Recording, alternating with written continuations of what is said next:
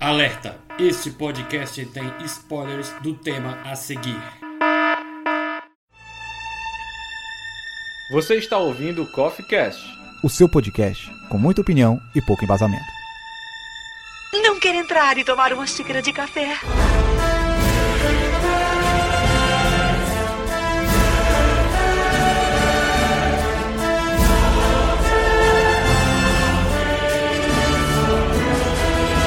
Fala galera, sejam bem-vindos para mais uma edição do CoffeeCast, o último CoffeeCast de 2021. E é óbvio, não poderíamos deixar de falar do maior hype do ano, da maior estreia do ano, que é o filme Homem-Aranha Sem Volta para Casa, né? Esse último filme da Marvel do ano, já que daqui a pouco a gente já, já tá em 2022, né? Tá bem pertinho. E eu trouxe aqui três queridos amigos para debatermos sobre este filme maravilhoso. E eu queria que, por favor, vocês se apresentem para os ouvintes. Fala pessoal, aqui é o Guga Souza e sim, você é espetacular. Olá, eu sou o Felipe Pimenta. E será que o neuralizador é mais eficiente que o feitiço do Doutor Estranho? Caraca! Pô, cara, já que é tudo Sony, dá pra fazer esse crossover, né? Dava pra fazer esse crossover, hein?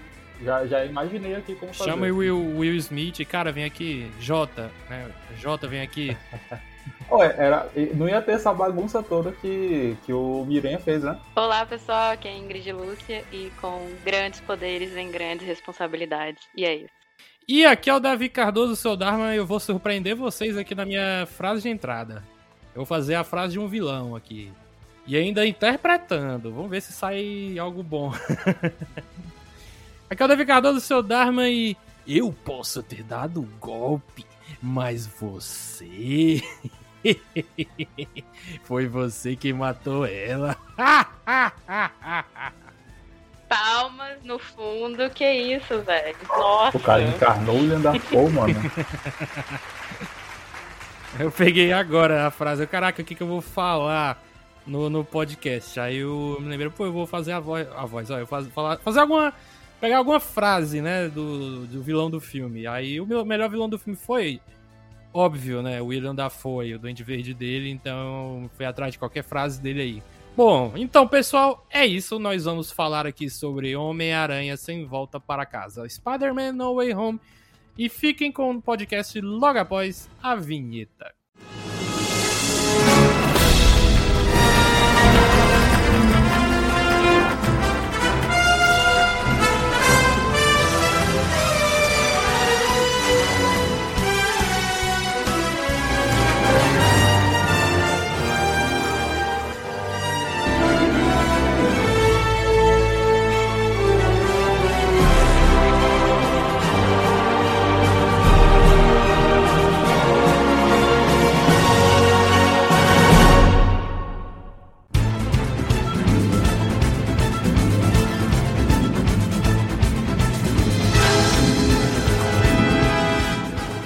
Começando aqui o primeiro bloco do CoffeeCast 110 de Homem-Aranha Sem Volta para Casa. Eu queria que, por favor, a nossa queridíssima Ingrid trouxesse a sinopse deste filme. Você, Ingrid, que está retornando ao CoffeeCast depois de uma boa pausa, né? Você tirou umas férias e agora está retornando ao lugar de onde nunca deveria ter saído. Obrigada. Nossa, que responsabilidade, Davi o Homem-Aranha Sem Volta para Casa. Fecha aí a primeira trilogia do Homem-Aranha com o Tom Holland, né? E a gente sabe que vai ter mais uma trilogia. Muita bagunça com o Mago Feiticeiro trazendo vários vilões dos outros filmes do Homem-Aranha.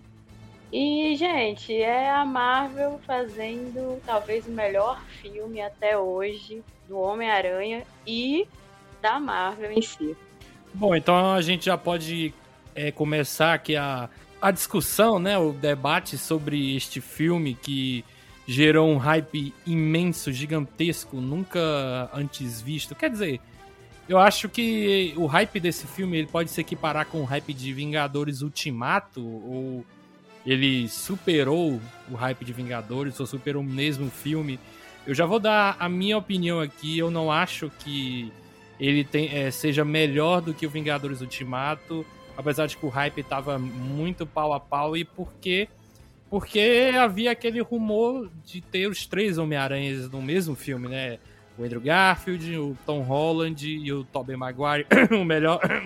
e aí, é, fora que os vilões já, os vilões dos outros filmes iam retornar para isso, né? O Dr. Octopus, Duende Verde, que a gente já sabia porque tinha saído na internet, é, o Electro, só que desta vez amarelo, não, não aquela forma horrorosa dele no espetacular Homem-Aranha 2, é, o Lagarto, o Homem-Areia. Então, era, era, um desejo que os fãs tinham, né? os, é, o desejo que a gente tinha pra ter os três Homens-Aranhas é, no mesmo filme, já que vão ter todos esses vilões, por que, que não, não vão trazer o Andrew e o Tobey, né? Também teve aquele medo, né, de ser três Tom Hollands, que o medo nunca foi tão real, né? Depois que a, a série do Loki estreou, né, e a maioria das outras versões do Loki era praticamente a mesma cara dele, né? Eu não vou dizer todas, porque a gente tinha um, um, um moleque, a gente tinha um jacaré, a gente tinha uma Loki mulher, né, que é a Sylvie. Mas a maioria que a gente vê em alguns exemplos que eles mostram é a mesma cara do Tom Hiddleston. Então a gente ficou, poxa, será que vão ser três Tom Hollands, né? E, e tem até um meme na internet que tem três Tom Hollands dentro do cinema, né, olhando assim para você. Então foi, foi muito real esse medo, muito real. Mas graças a Deus deu tudo certo e a gente teve o que sempre sonhou. Então é isso, gente. Eu queria começar então com o nosso querido Felipe dando as suas impressões do filme antes da gente adentrar em certos momentos bem icônicos deste longa. Olha, no geral, eu gostei bastante do filme.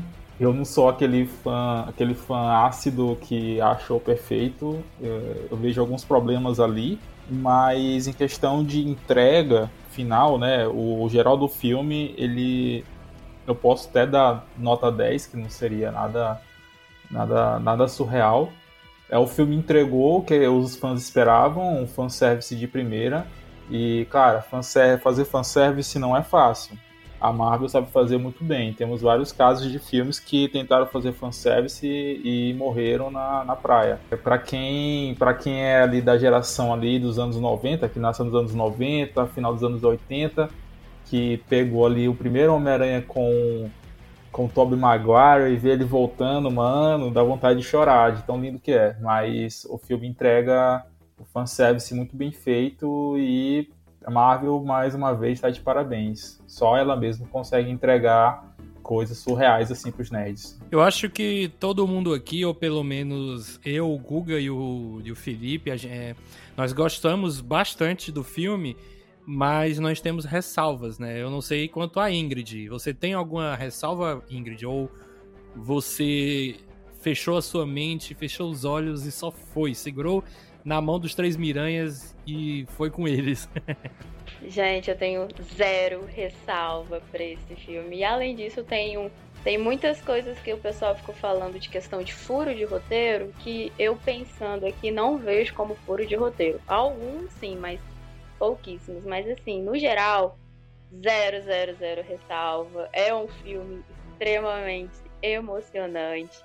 É um filme que pega ali, tem o Doutor Estranho. Gente, com cinco minutos de filme, aparece o Demolidor. Eu pulei da cadeira, porque assim, eu, eu gente, eu xingava, ficava, caralho, tipo assim, o Demolidor com cinco minutos. Assim, eu acho que até mais do que é, os três Homens-Aranhas, porque eu já fui assistir o filme sabendo, e isso não diminuiu em nada o impacto de quando eles apareceram. O Demolidor ter aparecido, cara, mostra que a Marvel tá aí para abraçar tudo que ela já fez de uma forma extremamente nova e diferente, mas assim, amo o, o Homem-Aranha do Toby, amo o Homem-Aranha do Andrew, e ver ele e ver todo mundo junto, é, contra os vilões, principalmente os vilões do Tobey Maguire, que pra mim ainda são os melhores. É, cara, foi assim, emocionante. Eu saí do cinema em, em êxtase pura, assim. Foi, foi uma onda mesmo. Não tenho ressalva nenhuma. Nenhuma. A, a questão do, do Demolidor, né? Do Matt Murdock, eu, eu tinha visto, né? Eu acho que todo mundo tinha visto aquela imagem que saiu na internet, mas quando eu fui ver o filme, eu não tava me lembrando dele, né? Eu tava só pensando no, no Andrew, no Tobey, porque eu tinha pegado esse spoiler, porque uma pessoa não sabe postar uma foto de stories.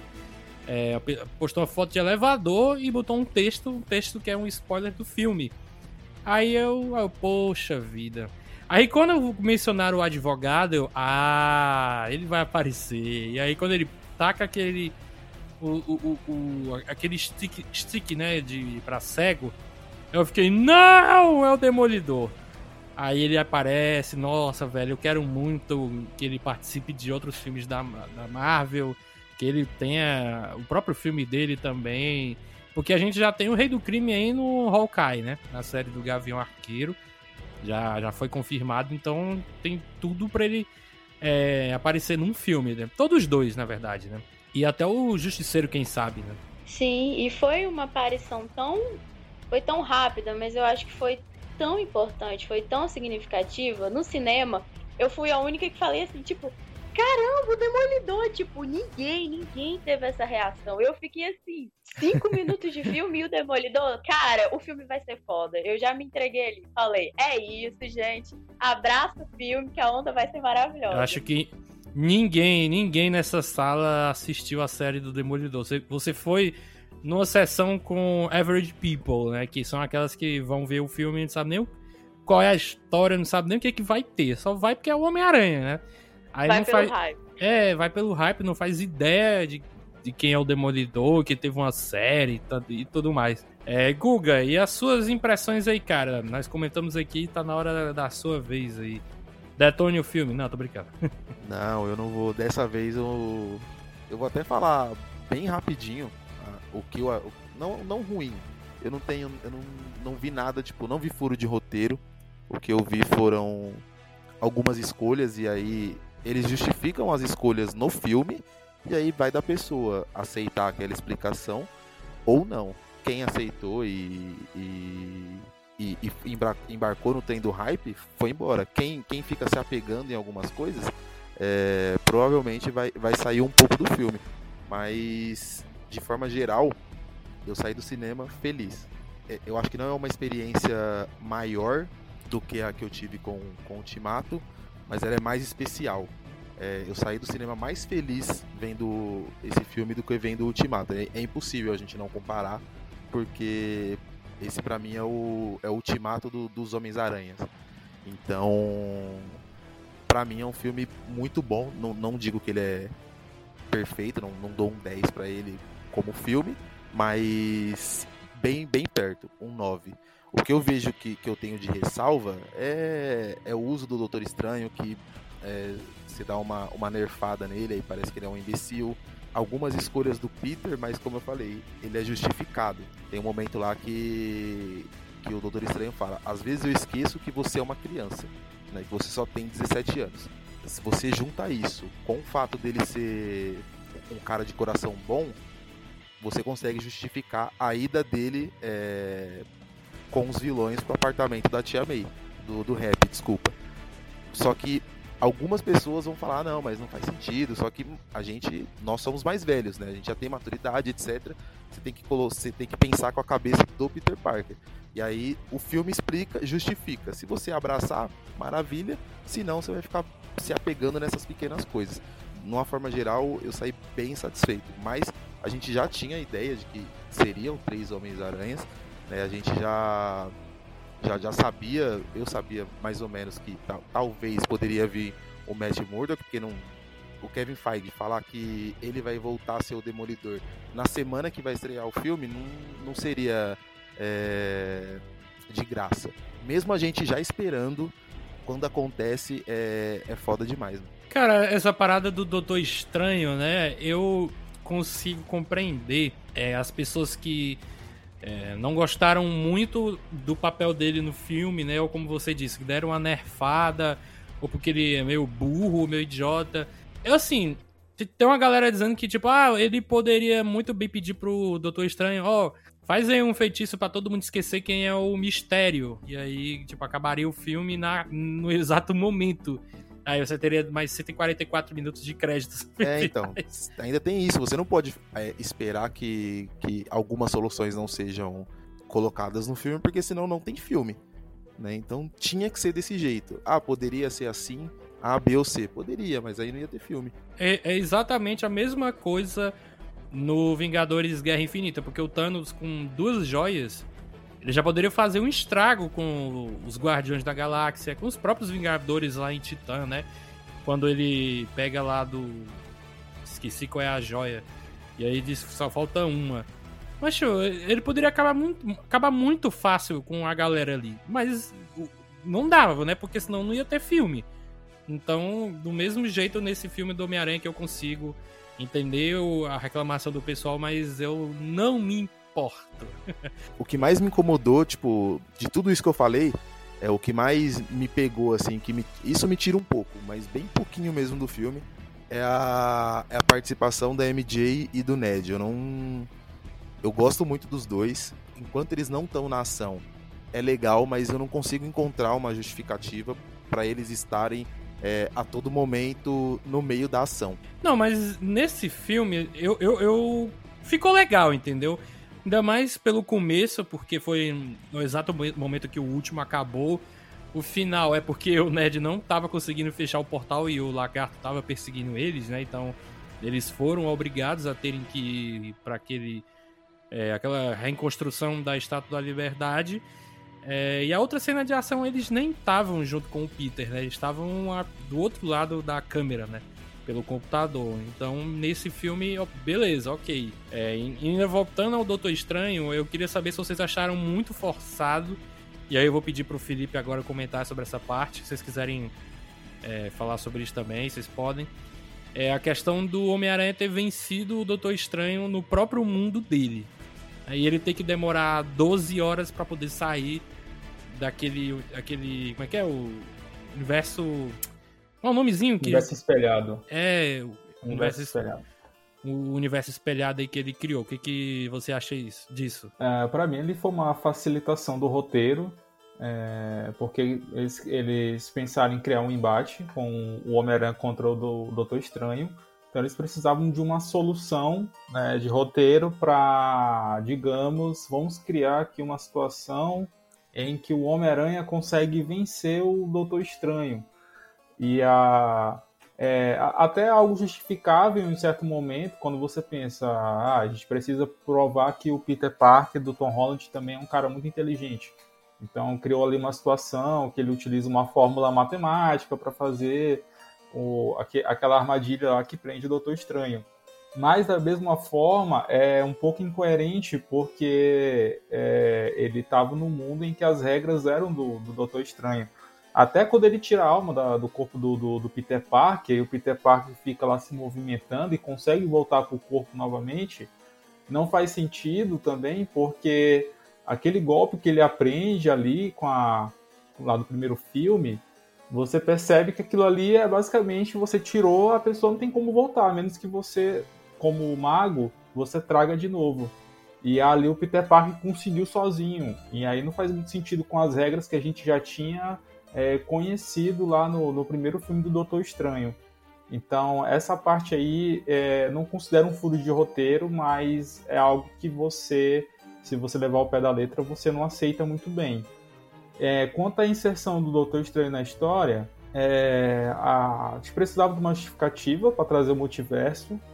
Eu acho que ainda assim o argumento do multiverso é, que é mostrado no filme não me convence tanto, mas é aceitável, né? Até, até porque senão não, não teríamos o filme.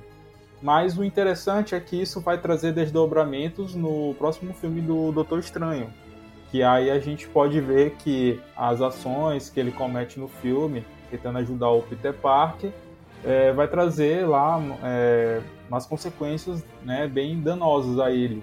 E aí vai trazer a Wanda para participar do filme, então é algo interessante que pode ser bem explorado no futuro.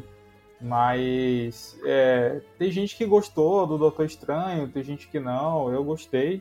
É, só tem alguns momentos em que ele parece ser um cara bonzinho, aí do nada ele parece ser um cara bem bem duro, aí depois ele volta a ser bonzinho, depois ele volta a ser um cara bem duro, mas é, no geral ele funcionou ali na trama. É, também há momentos em que ele desaparece da trama, depois ele volta.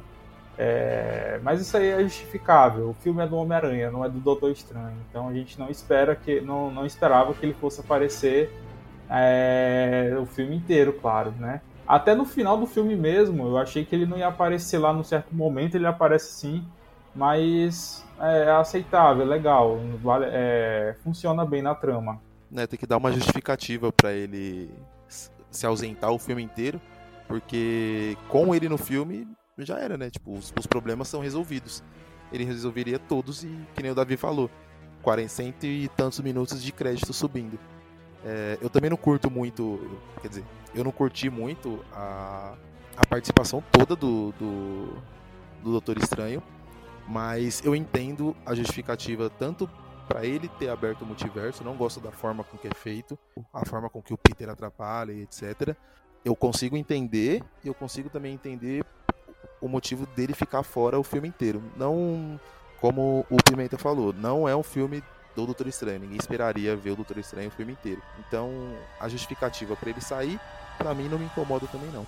Eu só achava que ia ter mais de mais do Doutor Estranho no filme, né? Pelo que tava dando a entender nos pôsteres, é, nos trailers, né? Mas eu, eu, eu não fiquei, é, tipo, ah, o Doutor Estranho já vai ficar fora do filme agora. E, tipo, realmente ele só volta lá nos 48 do segundo tempo. Mas como o Google falou, né? Um filme do Homem-Aranha, do mesmo jeito que o, o Homecoming é um filme do Homem-Aranha, mas tem a presença do Homem de Ferro ali que a galera até ficava frescando, né? Pô, bota o Homem de Ferro em. Como todos os personagens é, no pôster do filme, aí só tem Homem de Ferro, né? É, mas tem uma galera que também chia a respeito do feitiço ter dado errado. Que, pô, cara é o Mago Supremo. E o Homem-Aranha é um moleque, cara. Ele não era para ter é, conseguido errar lá o feitiço. E aí, eu até falei isso com meu irmão quando a gente tava voltando para casa. Cara, então quer dizer que se o Doutor Estranho estivesse numa rave, numa festa funk, cara, pesadão lá, do som truando, ele ia conseguir realizar o feitiço mesmo assim, sem, tipo, sem ninguém atrapalhar ele?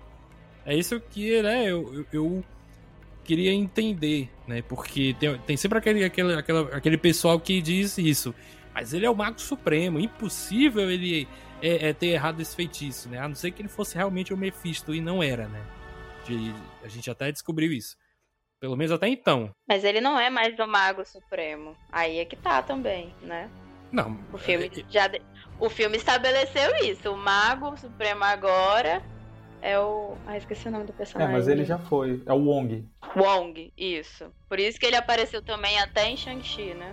Isso. É, mas o Doutor Estranho já foi o Mago Supremo. Ele não é mais porque, como ele ficou desaparecido com o estalo do Thanos, é, quem assume é o Wong. Mas, é, mas com o retorno dele, ele já volta a ser o Mago Supremo, não? Não, não. Pelo que deu a entender, ele não é, não. Mas eu não vejo problema nisso, porque, cara, ele tá fazendo um feitiço que vai fazer todo mundo esquecer. Todo mundo, literalmente, que o Peter Parker é o Homem-Aranha. E aí chega um moleque e fala: Não, mas espera, não, mas não faz isso, não, essa pessoa não pode esquecer, essa pessoa não pode esquecer, essa pessoa não pode esquecer, não sei o que, não sei o que, não sei o que.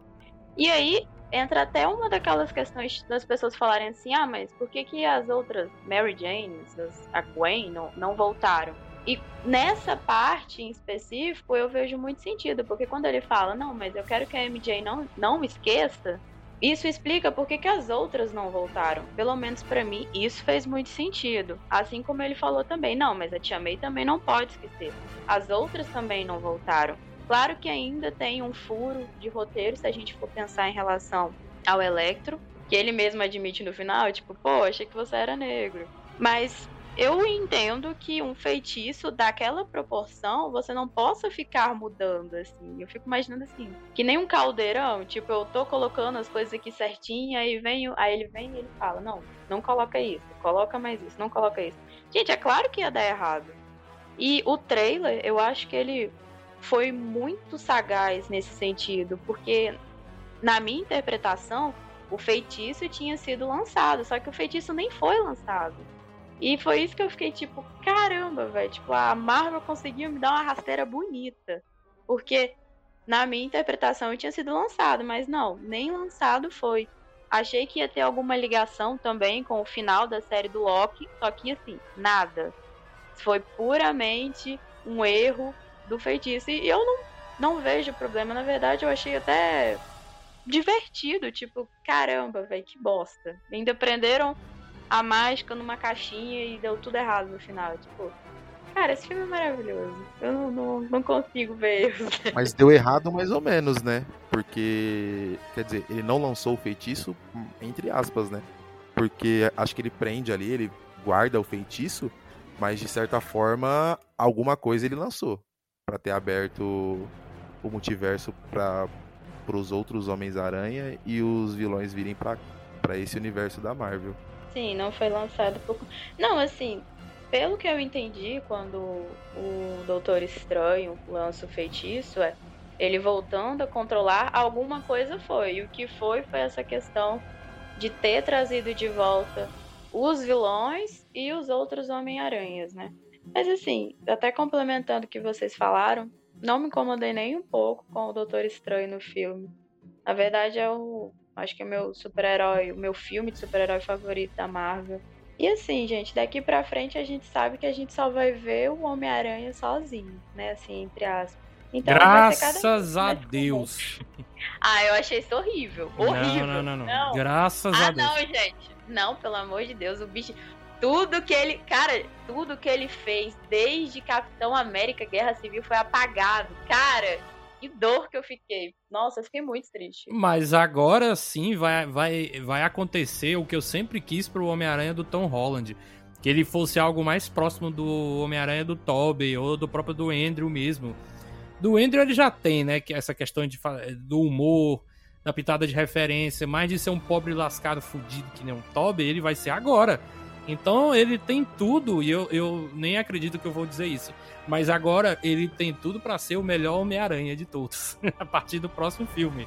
É, mas, o, mas a questão do, do, do Tom Holland, né, agora, ser, o Homem-Aranha sozinho, essa trilogia do, do, do, Tom Holland, com todo o filme tendo é, algum herói ou algum personagem do universo Marvel dando suporte para ele, é, meio que né, contracenando com ele ali, é justificável porque como, como a Marvel fez a, o acordo com a Sony, a Sony fica com a bilheteria do filme.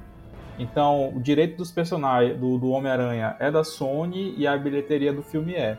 Só que a Marvel também precisa ganhar dinheiro com isso, ela precisa monetizar. Uma forma dela monetizar o filme, para ela, seria: vamos inserir alguns personagens do nosso universo e, consequentemente, a gente ganha com outras, outras questões, ou com venda de Blu-ray, ou com licenciamento de produtos para crianças, não sei. De alguma forma eles vão ganhar algum dinheiro. Então por isso que o Homem de Ferro foi muito presente no primeiro. É, no segundo foi Nick Fury com a Maria Hill e agora com o Doutor Estranho. E dos três filmes, para mim, o personagem que casou melhor com o Homem-Aranha foi o Doutor Estranho na trama. É, o Homem de Ferro ali para mim foi péssimo no primeiro. O no segundo com o Nick Fury foi ok, né? Deu para passar. E eu entendo dessa maneira, que foi uma forma da Marvel conseguir monetizar. Como agora a Marvel encerrou essa trilogia e agora vai se criar uma nova trilogia, é, basicamente ali dá a entender que a Marvel disse assim, olha, a gente cumpriu o nosso acordo, né, né com a Sony, a gente cumpriu o nosso acordo, agora estamos entregando o personagem é, livre de amarras, ele não necessita mais da, do nosso universo para crescer. Agora esse aqui é um Homem-Aranha feito, já entregamos a base dele. É, se vocês quiserem que a gente continue fazendo, a gente faz. Mas se não funciona, se não der para continuar, o Homem-Aranha está aqui para vocês, né? Totalmente já estabelecido. Eu entendo dessa maneira. É, acho que se vocês lerem um pouquinho mais em questão de, de como foi feito o acordo lá com a Sony, eu acho que essa justificativa aqui é válida. Não sei se, se vocês concordam com isso. Cara, eu acho que a bilheteria toda não é da Sony, não, mano. Posso estar falando uma então, grande. Então, é, é, mas a maior parte. É, mas a maior parte é da Sony. Então a Marvel precisa ganhar um pouco também, né? Ela tem que monetizar. Porque como ela que faz o roteiro, ela que grava o filme, ela que seleciona o diretor e tal, é, a base criativa é da Marvel, e só isso é, já é algo que dá trabalho de fazer, então a Marvel precisa ganhar um dinheirinho ali. Então por isso que ela insere personagens da, da, da já estabelecidos né, nos outros filmes para interagir com o Homem-Aranha. Agora não vai ter mais isso. Pode até ter, digamos, ah, pode trazer o Demolidor no próximo filme do Homem-Aranha. A diferença é que o Demolidor não vai saber que é um Homem-Aranha, é, que, que é o Peter Parker, mas aí já seria um novo acordo com a, com a Marvel e provavelmente a participação de novos, de, de, de outros é, personagens da, da Marvel Studios nos próximos filmes vai ser bem reduzida. Pode até, pode, pode até se deparar com, com o fato de não ter nem mais nenhum personagem para aparecer agora na, na nova trilogia. Eu espero que a participação seja menor, porque interfere na, no desenvolvimento do Homem-Aranha como herói mesmo. Eu acho que vai ser bem menor é, a participação de, tipo, de outros Vingadores, etc. Mas eu acho que vai ter bastante menção com esse núcleo, vamos dizer, urbano da Marvel, porque essa trilogia nova não é da Sony, é da Sony e da Marvel, igual a trilogia que a gente acabou de ver. É, o acordo que eles fizeram agora depois do segundo filme é, continua valendo para esses próximos três. Então vai ter muita coisa da Marvel é, nesses próximos três filmes. O que eu acho que vai acontecer, e aí com as mãos para os céus eu estou falando isso, é, é que algum Homem-Aranha vai ficar na Sony. Né? Você não pode, acho que você, você não é, é, um tiro no pé você ficar fazendo filme de vilão a todo momento, igual fez o Venom, agora é, vai sair o Morbius agora em janeiro, eu acho, fevereiro, não sei quanto que é. é. Já tem gente falando de Craven, o Caçador, e aí você vai ficar fazendo só filme de vilão, vilão, vilão, anti-herói. É, eu acho que isso é, é ruim. Eu não gosto do Venom, acho os dois filmes horrorosos o segundo consegue ser pior que o primeiro. E você tem que colocar ali um Homem-Aranha. Eu espero que seja o do Andrew Garfield. É uma boa, trazer ele de volta, acho que seria ideal. O Tobey Maguire é muito difícil voltar, até por questão de idade mesmo. Eu acho que ele não, não voltaria, não. E o Tobey Maguire tá meio com preguiça, eu acho. Ele não. É, o negócio é, dele é também, poker. né? Faz... O negócio dele é poker. é, exatamente. Caraca, mas eu vi, tipo, agora há pouco eu tava vendo uns vídeos do de um canal do Ricardo Rente aí, o Cinema Podcast, eles estavam falando justamente do Tobey nesse filme. E eles comentam essa questão, né? Ele tá com cara de, de pedófilo, tá vendo gente na, é, criança na praça, ou que ele tá com cara de, de poker, né? Que joga poker. E eu fiquei sem entender a o que é isso. Dele, a roupa dele é que assim, é, não sei se vocês sabem, mas ele é, ele é viciado em jogo. Ele ganha. Ele, todo o dinheiro que ele fez na vida é, é baseado no poker, é feito no poker. Olha aí. O que ele ganhou, o que ele fazia, ele falava que cinema era o hobby dele. Então, se você assistir aquele filme Demolis Game, que é eu esqueci como é que é em português. Eu sei qual é que filme é esse. Jessica Chastain, né? Isso, aí tem o Michael Cera, não tem? Que é o jogador X. Eu não vi esse filme não, mas pode falar. Então, tem o Michael Cera, que é o jogador X. Aquele jogador X é o Tobey Maguire. E aí ele Caraca. era tipo, cabeça de todo todo o poker ali, não lembro se era Chicago, São Francisco, sei lá, Los Angeles, lembrei. E aí o negócio dele não é não é não é atuação, ele não o business deles não é atuação. Então quando ele entrou ali, moletom, calça, tipo meio meio ampassant, tá ligado? Tipo cores pastéis. Só faltou ele colocar a touca por cima assim e o óculos, pronto, é a roupa de jogador de poker, mano. Eu vi, eu vi, cara, eu, eu, lembro que eu pesquisei essa história do poker, tinha até o Leonardo DiCaprio, né, no, no meio. Era, tinha gente, gente, famosa mesmo nesse lance aí. Oh, ele, ele, ele, ele e Leonardo DiCaprio são amigos desde, sim, desde sim. novos, pô. Eles são bem amigos mesmo. Então tal que eles até contracenam lá no Grand Gatsby. Eles contracenam, eles são uhum. bem amigos mesmo. Nossa, eu odiei esse filme. E, e, é, e, e, e, se você parar para ver, você pode até fazer um paralelo, né? Que tinha um projeto lá, do, lá nos anos 90, eu acho, do James Cameron, para fazer o Homem-Aranha. E, e, um dos cotados era o, Leonardo DiCaprio. E aí, lá nos anos 2000, quando o Sam, Sam Raimi fez a, a trilogia inicial, quem ficou com o papel foi o Tobey Maguire. Então você pode pensar, rapaz, será que foi o Leonardo DiCaprio que deu uma forcinha ali pra colocar um amigo dele pra ser o Homem-Aranha? Ah, com É, certeza. dá pra- você, você pode pensar sobre isso, né? Até porque é, lá nos anos 2000, Leonardo DiCaprio já era um nome conhecido, não era um nome estabelecido, ele só foi se estabelecer depois, mas já era um nome bem conhecido. A Titanic já tinha sido lançado, então já era um cara que tinha ali um, sei lá, um pouco de influência. E Tobey Maguire era um nada, cara. Ele já tinha feito outros filmes também antes do Homem-Aranha. Mas ele não era um cara tão conhecido como o Leonardo DiCaprio, então você pode fazer esse paralelo aí. Ó, uma dica de filme aqui com o Tobey Maguire aí e a Reese Witherspoon, dos anos 90, que é Pleasantville, A Vida em Preto e Branco. Assistam esse filme que é muito bom. Tem uma... A WandaVision certamente pegou umas referências desse filme.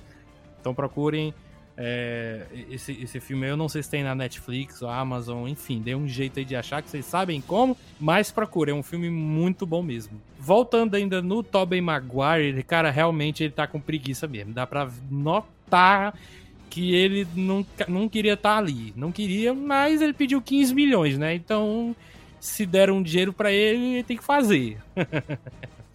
Eu lembro dessa história, que ele pediu 15 milhões, né? Mas assim, mesmo, mesmo ele parecendo estar com preguiça, ele entrega, cara, ali, eu acho, né, na minha visão. Eu acho que ele entrega, cara. É, pelo menos eu consigo sentir um pouco ainda daquele Peter Parker lá do, do primeiro, da primeira trilogia. A única coisa que eu esperava assim, um pouco mais da parte do Tobey Maguire nesse filme é que por ele ser o Homem-Aranha mais velho dos três, ele ele demonstraria um pouco mais de, de experiência e não me deu essa impressão. Eu não senti essa impressão de que ele era ele já era um cara bem mais experiente. Até o fato lá de ter aquela piada, ai, nas costas, não sei o quê. É, sei lá, parece ali algo assim que, tipo, pô, ele é mais velho, mas acho que esse cara foi muito preguiçoso, né? O cara não faz nenhum exercício físico pra se alongar antes de. não, cara, eu não, não, acho. pô, é uma referência no segundo filme. É, só uma referência que eu, eu acho que ele deve sofrer com essa dor nas costas até hoje, mano. É por isso. É, diz- dizem que o ator tem essa dor nas costas, de verdade. Diz que ele mesmo tem. Aí usaram isso no, no- no- nos filmes lá, né? Que ele cai, e aí ele cai em táxi, em carro, e sai tudo quebrado. E aí eles usam essa referência, assim. Eu, eu já achei, eu já tive uma impressão diferente. Eu já. Eu, eu tipo, não sei se é a cara dele que, que, que me traz isso, mas por ele estar mais velho e ele tá, tipo, visível. O Andrew Garfield também você vê que ele tá um pouco mais velho, mas é que passou mais tempo do filme do, do Tobey do que do filme do Andrew.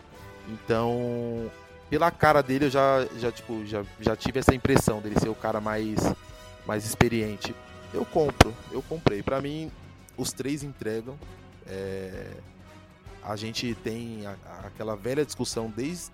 Acho que ela começou a ficar mais acirrada quando saiu o primeiro filme do, do Tom Holland, onde a gente fica qual que é o melhor Homem-Aranha? O Tobey Maguire, o Andrew Garfield ou o Tom Holland?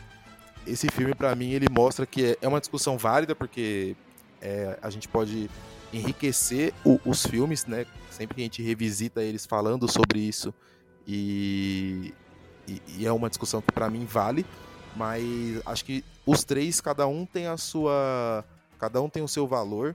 É, o Andrew Garfield é disparado o, o que teve mais azar, porque pra mim os filmes dele são bem ruins. Eles têm a- um- uma questão ali de, de serem divertidos e tal, mas num todo, assim, quando você pega o roteiro dos dois filmes, pra mim não funciona. É um filme. São. Nossa, são filmes esquecíveis. E pra mim ali os três entrega, cada, os três entregam, cada um tem a sua é, a sua qualidade. O Tobey Maguire é o é o mais inocente, mais inocente não diria, mas acho que ele, é- ele é o que tem o, mais- o coração mais puro assim, é o mais é o mais é o mais bonzinho dos três.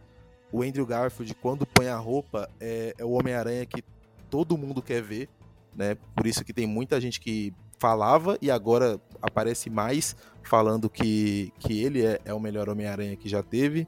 E, e o Tom Holland, ele, para mim, ele equilibra muito bem o, o, o- a questão de ser nerd e, e, e ser um pouco bobo. E quando pôr a roupa, é um cara um pouco mais sagaz. Ainda acho que falta alguma coisa nele para ele chegar no nível do, do Andrew Garfield, mas acho que no geral é, os três entregam e essa discussão, é, como eu falei, ela é válida ainda.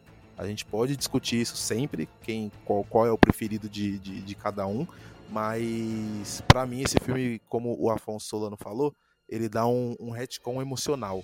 É, para mim os três têm um valor, eu gosto dos três agora igualmente. Que bonito, cara.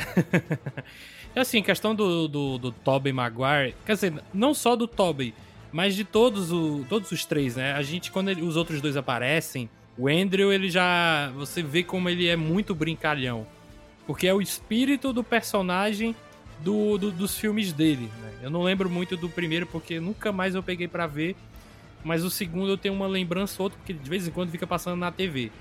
É, e o Tobey Maguire, é, é, ele repete o mesmo personagem dele no, dos filmes do, da trilogia do Sam Raimi. Ele, ele, não, ele não mudou, ele não, come, ele não fica fazendo piada nem nada. Ele, ele é muito tímido. Dá pra ver que o personagem dele é muito tímido. E ele continua assim mesmo depois de 20 anos, né? Eles respeitaram muito os três personagens. Respeitaram demais, né? Eles é, condiz com, com cada um deles, né? E o Tom Holland é que teve a, a, maior transformação nesse filme, né? Diante dos acontecimentos absurdos, né? Que aí eu já queria entrar no, na parte dos vilões, cara. Os vilões que a gente tava bem ansioso para ver, né? Primeiramente o Dr. Octopus ali na, na, na parte ali da, da, da, da, estrada, né? Cheio de carros, que eu acho que para mim a melhor cena de ação do filme é essa, sabe? Eu, eu gosto muito do do final ali da cena com os Homens-Aranhas, né? Só que para mim ele é, ele é uma cena de ação muito contida, né? Um local. Não é um local fechado, é, é mais ou menos, né? Porque tem um monte de andaime ali, né? Mas eu gostaria de ver em algo, um lugar mais aberto, né? Com os prédios.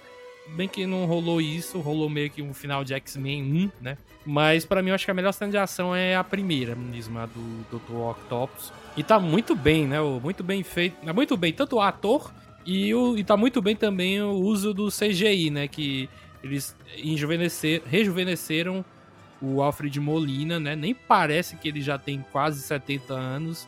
É, ele, tá, tá só um pouco diferente dele no Homem-Aranha 2, mas ainda tá aquela cara do mesmo ator que fez o Homem-Aranha 2 a, sei lá, o primeiro vai fazer 20 anos, né? Então 18, 17, 18 anos. Fala, Ingrid. Não, eu só queria complementar o que vocês estavam falando em relação ao Tobey Maguire e ao Andrew Garfield, que eu não sei se vocês perceberam, mas eles foram os Homens-Aranhas que mais conversaram entre si, mais até do que com o Tom Holland. Eu achei muito significativo isso, né? Você pegar ali o, o, o primeiro que fez e o segundo que não teve essa recepção toda da crítica, porque tem muitos fãs que gostam, do Homem-Aranha, do Andy Garfield.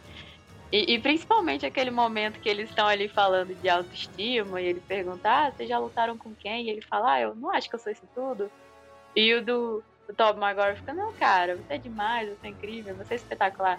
Gente, eu achei aquilo de um, um afago no coração, sinceramente, muito, muito fofo. É a resenha que todo mundo queria ter visto, né, há, há anos e eu, olha, sinceramente, eu passaria umas três horas vendo eles conversarem. Sim. Numa boa. E depois lá no laboratório, ele falando, dando meio que conselhos amorosos. Não conselhos amorosos, mas falando, tipo, cara, tenta que vai dar certo. E, tipo, eles dois conversando mais entre si, deixando o Tom Holland mais um pouquinho de lado, eu achei muito significativo. Eu achei uma sutileza do roteiro incrível. É, você pegar esses dois, deixar um pouco afastado do atual é, e dar essa importância para eles, essa troca para eles de experiências, de, de atitudes. E como vocês falaram, cada um respeitou o, o seu Homem-Aranha, né? O outro mais tímido, mais calado, mas, cara, é, é, muito legal você ver o Tobey Maguire ele falando assim, pô, cadê essa roupa? E ele só, tipo, abaixa a gola. Tipo, cara, ele é simplão. Ele é lá de 2002. Não tem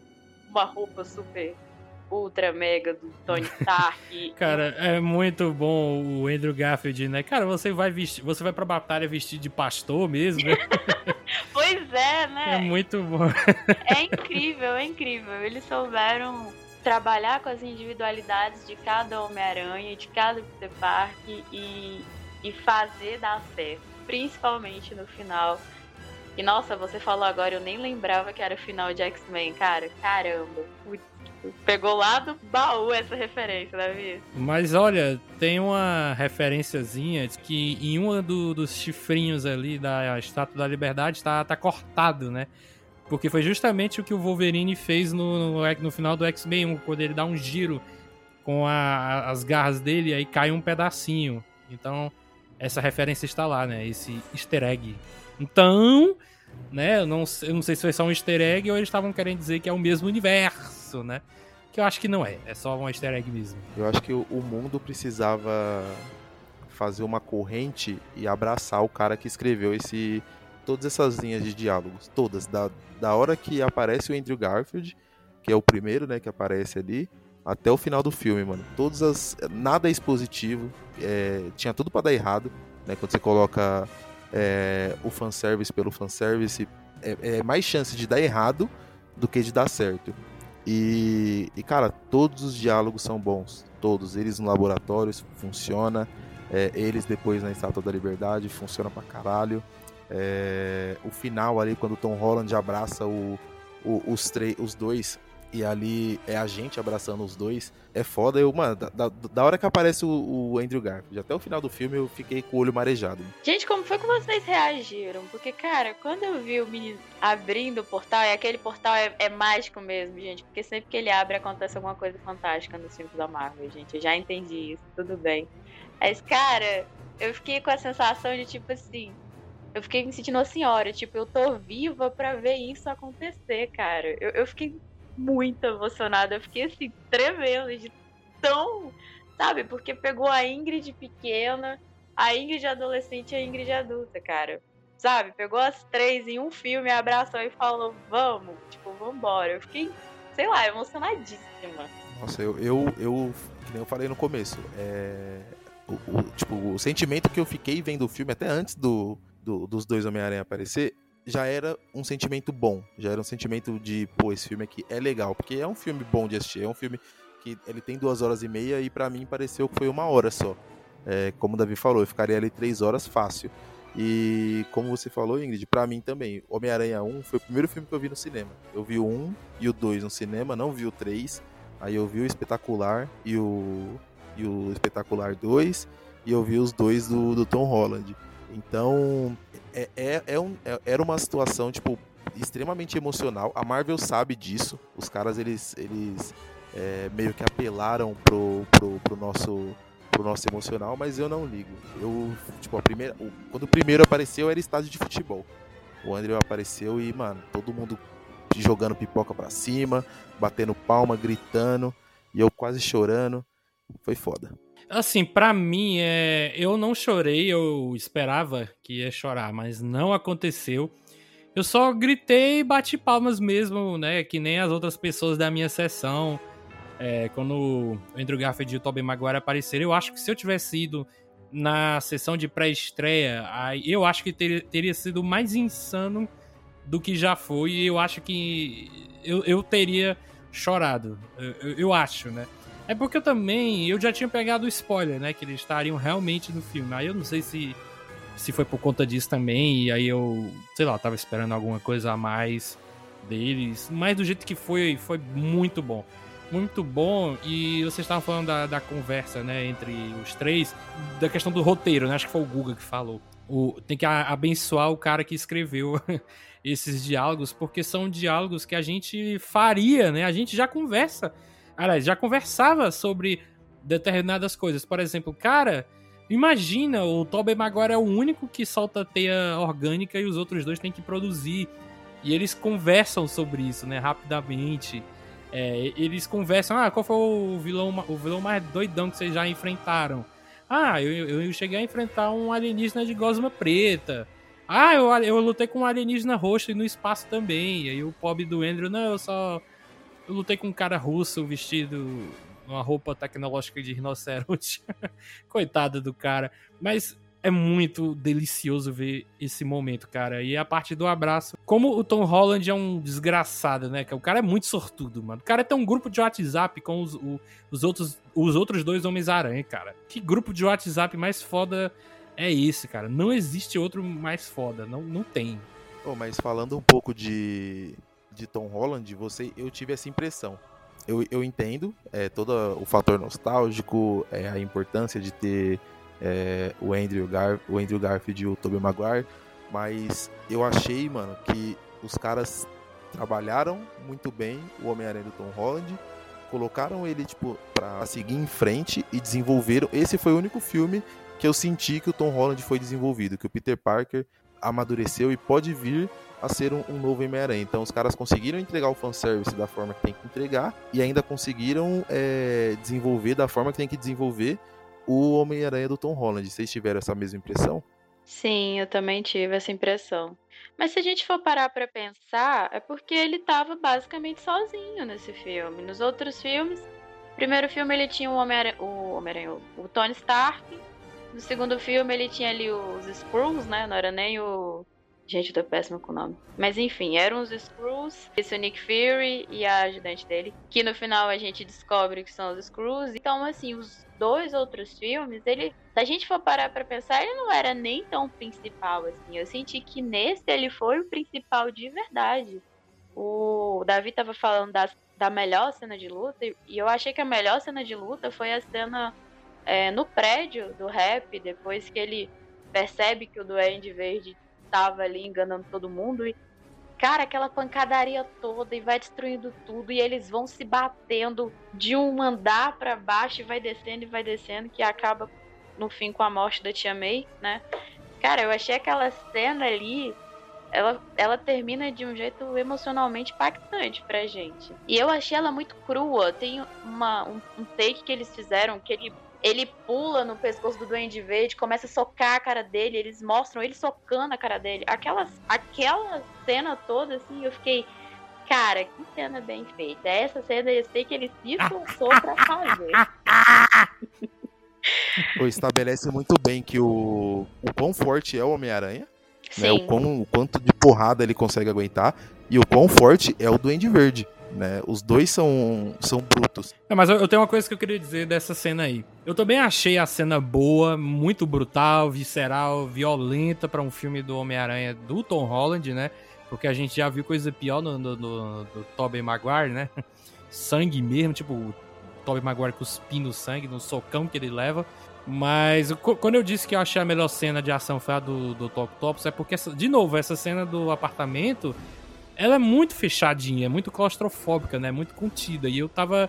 Eu tô acostumado a ver cenas de ação com Homem-Aranha em lugares mais espaçados, né? Então, é, é, essa do apartamento, eu não tô dizendo que ela é ruim, mas. Tipo, eu. Eu não sei como dizer, né? Mas, por outro lado, eu também adorei ver esse embate do, do, do Tom Holland com o William Dafoe, que eu ouvi aí dizer que ele só aceitou voltar pro papel se ele participasse das cenas de ação, tipo, mostrando a cara dele mesmo, então por isso que ele quebra a máscara do Duende. E, cara, ele tem 66 anos, e, e o cara, como é que eu posso dizer? Ele ele entrega, tipo, entrega mesmo. Ele é foda, ele entrega na atuação, ele entrega nas cenas de ação. Tipo, e eu com 26 eu morro se eu correr dois minutos, entendeu? o que, eu, o que eu, a única coisa que eu, tipo, não é não me, de novo, não me tira do filme. Mas você vai assistindo aí, você, aí você fica tipo, meio, porra, mas por que que é assim? Poderia ser de outro jeito. Eu, eu acho que é por conta da pandemia, posso estar totalmente enganado. Mas todas as cenas, é, elas têm um. Principalmente de ação, elas têm uma escassez de, de, de pessoas muito grande, né? A cena da ponte você quase não vê gente. A cena do prédio é só eles ali lutando. A cena na, na Estátua da Liberdade, de novo, só eles. Então eles estão sempre localizando é, a, a, batalha em lugares onde não tem pessoas. Eu entendo que teve toda aquela questão do Vingadores 1 lá e tal. Só que o Homem-Aranha é isso, né? Tipo, ele vai. Ele tem que bater no cara e salvar as pessoas. Ele sempre foi assim. Tem a cena do, do, do filme do Andrew Garfield lá na ponte, que ele vai pendurando vários carros e, e salvando várias pessoas e lutando com o lagarto. Eu senti um pouco de falta disso nesse filme. Tem uma vezinha que é justamente na cena da ponte, lá com o Dr. Octopus, que ele tem que salvar a mulher lá do MIT, mas tipo, é... não, ele salva outra família também, né? Que o Dr. Octopus joga um carro nele, aí ele, ele pendura o carro lá, né? Então, mas é só nessa parte mesmo, no resto eu não me lembro de ele estar tá salvando ninguém. E, e voltando pro Duende Verde, é, eu gostei muito do quebra-quebra, né? eu não vou mentir não, mas eu achei um pouco exagerado é, aquela, aquele quebra-quebra de andares, tipo, até o piso, até o térreo. Cara, eu sei que o Duende Verde é forte, eu sei que o Homem-Aranha Homem Homem-Aranha é forte, todos os dois são. Mas para ser num nível desse de destruição, eu não tava esperando, sabe? Eu não tô dizendo que é ruim, não me tirou do filme, eu só achei um pouquinho exagerado. Mas que é irado ver o William Dafoe descendo a porrada no Tom Holland. É muito irado, velho. Puta que pariu. E eu vi legendado pra justamente ouvir é, as vozes originais, né? Em questão de atuação. Que eu fiquei assim, meu Deus, cara. O William Dafoe é um monstro. Ele consegue ser mais pirado do que o, o mesmo personagem que ele fez no primeiro filme lá do Tobey Maguire. Caraca, como? É porque geralmente às vezes a gente vê um, um vilão retornando na mesma franquia de filmes, né? Posso até puxar o Palpatine aí no Star Wars 9. É, tipo assim, eu, sei, eu até gosto um pouco do, da atuação lá do cara, mas não é a mesma coisa, sabe? Não é a mesma coisa que ele no episódio 3, não é a mesma coisa dele no Retorno de Jedi. Então, aprendam com o William Dafoe, gente. Quando você retornar 10, 15, 20 anos depois para fazer o mesmo personagem, façam como ele, cara, porque ele ele ele tipo entregou demais, cara, muito mais. Eu não tava esperando é, esse nível de ameaça todo do Duende Verde nem da própria atuação também, até porque é um personagem de quadrinhos, né? Dificilmente você vê nesses filmes de herói de Marvel DC alguém que realmente é, atua, mesmo sendo um personagem de quadrinhos. E nesse aqui, cara, o William Dafoe não quis nem saber vou botar pra lascar, vou... e, e, e, ele foi muito foda. Ele rouba, ele rouba a cena, ele destoa muito. E aí, falando dos outros vilões, eu não tenho nenhum problema com, com os outros. É, eu vi muita gente reclamando do, do Eletro, ah, mas não tá azul e não explica. Tá bom, eu não tenho. O cara foi para outro para outro Foda-se, né? Foda-se. Ele, ele fala, eles explicam. Eles explicam. Eles explicam? Qual que é a explicação? Ele explica. Ele fala, ele fala lá que ele, ele conseguiu absorver uma quantidade enorme de energia, ele conseguiu é, conseguiu voltar à forma física. Tem uma... E ele ainda fala que ali que ali é diferente, né? Ele fala, nossa, é, a energia daqui é exatamente. É, é, diferente. Eu, ó, eu, eu, não tenho problema com ele, é, acho fraco o personagem, assim como eu acho fraco o, o, o Lagarto e o, o Homem-Areia também, que é qualquer nota. Mas é muita gente, não dá para você, é, num filme de duas horas e meia, trabalhar cinco vilões, mais o, os três Homem-Aranha, mais o Doutor Estranho, mais Ned, mais MJ, é, é, muita coisa. Então a gente já, já tinha que esperar que um desses vilões seria o, o vilão, tipo, principal, e os outros iam estar ali só para complementar ali na, nas cenas de ação, né? É, a, a questão também do, do, desse filme ele, ele, ele mostra, pelo menos para mim, que o Duende Verde ainda continua sendo o melhor vilão de todos os filmes, a, apesar de muita gente gostar do, do Octopus, mas é porque o Duende Verde ele é a pura maldade. Ele não, ele não tem uma motivação né, por trás. Porque o que a gente vê muito hoje nos filmes de heróis é que o vilão ele precisa ter uma motivação para ele ser mal, né? É, vamos pegar aqui o gancho do Tom Holland. É o primeiro vilão é, era, é o Abutre porque ele perdeu, perdeu tudo lá na, na no, nos primeiros Vingadores e aí ele teve, começou a roubar tecnologia, tecnologia alienígena para poder sobreviver. É, no segundo filme, o Mistério, porque ele trabalhava para o Stark e aí o Stark deu um pé na bunda dele e ele se fudeu e quer se vingar. Então todos os vilões ele tem uma justificativa para justificar um ato de maldade, mas a essência não, não existe a maldade. E o Duende Verde não, é um cara que é pirado e ele só tem maldade dentro dele. Ele não tem ele não tem nenhuma uma, uma, uma coisa que tente fazer ele ficar bom. Não existe. Ele é um cara simplesmente mal, né? A, a, essa segunda persona, né, essa segunda personalidade que ele adquire da do Duende, ela é maldade pura. Isso até nos quadrinhos é dessa maneira. O Duende Verde nos quadrinhos ele é o principal vilão do Homem-Aranha. Muita gente acha que é o Venom, mas não é o Venom. E, e me lembra do último grande vilão né, de filmes de super-heróis que a gente fala até hoje, que é o Coringa do Heath Ledger, que era simplesmente um cara que ele só tinha maldade no coração. Ele não tinha mais nada, não tinha uma outra motivação. É... Aí a gente tem um outro contraponto, que é o Thanos, que é também um ótimo vilão. Mas o Thanos ele tinha lá um motivo para ele fazer o que ele fez. E ainda continua sendo foda. Mas quando a gente pega um vilão que é pura maldade, eu consigo ver assim. É... eu consigo gostar mais ainda da, daquele vilão. E o Dafoe, o Dafoe pra mim tá melhor do que no primeiro filme do Homem-Aranha. Vou fazer o advogado do diabo aqui. É, eu não concordo que ele seja pura maldade, porque, ó, veja bem. Eu vou falar um, uma pequena sinopse e aí você me fala qual filme que é. Tá? Tem um super-herói, um super vilão. Acontece alguma coisa com o super vilão e esse cara que era bom, entre aspas, que não tinha é, maldade, fica com uma segunda personalidade que essa sim é ruim. É, e no final, esse vilão sequestra a Mary Jane e esse vilão se mata no final do filme. Que filme é esse? É o Homem-Aranha do, do Sam Raimi, né? Qual?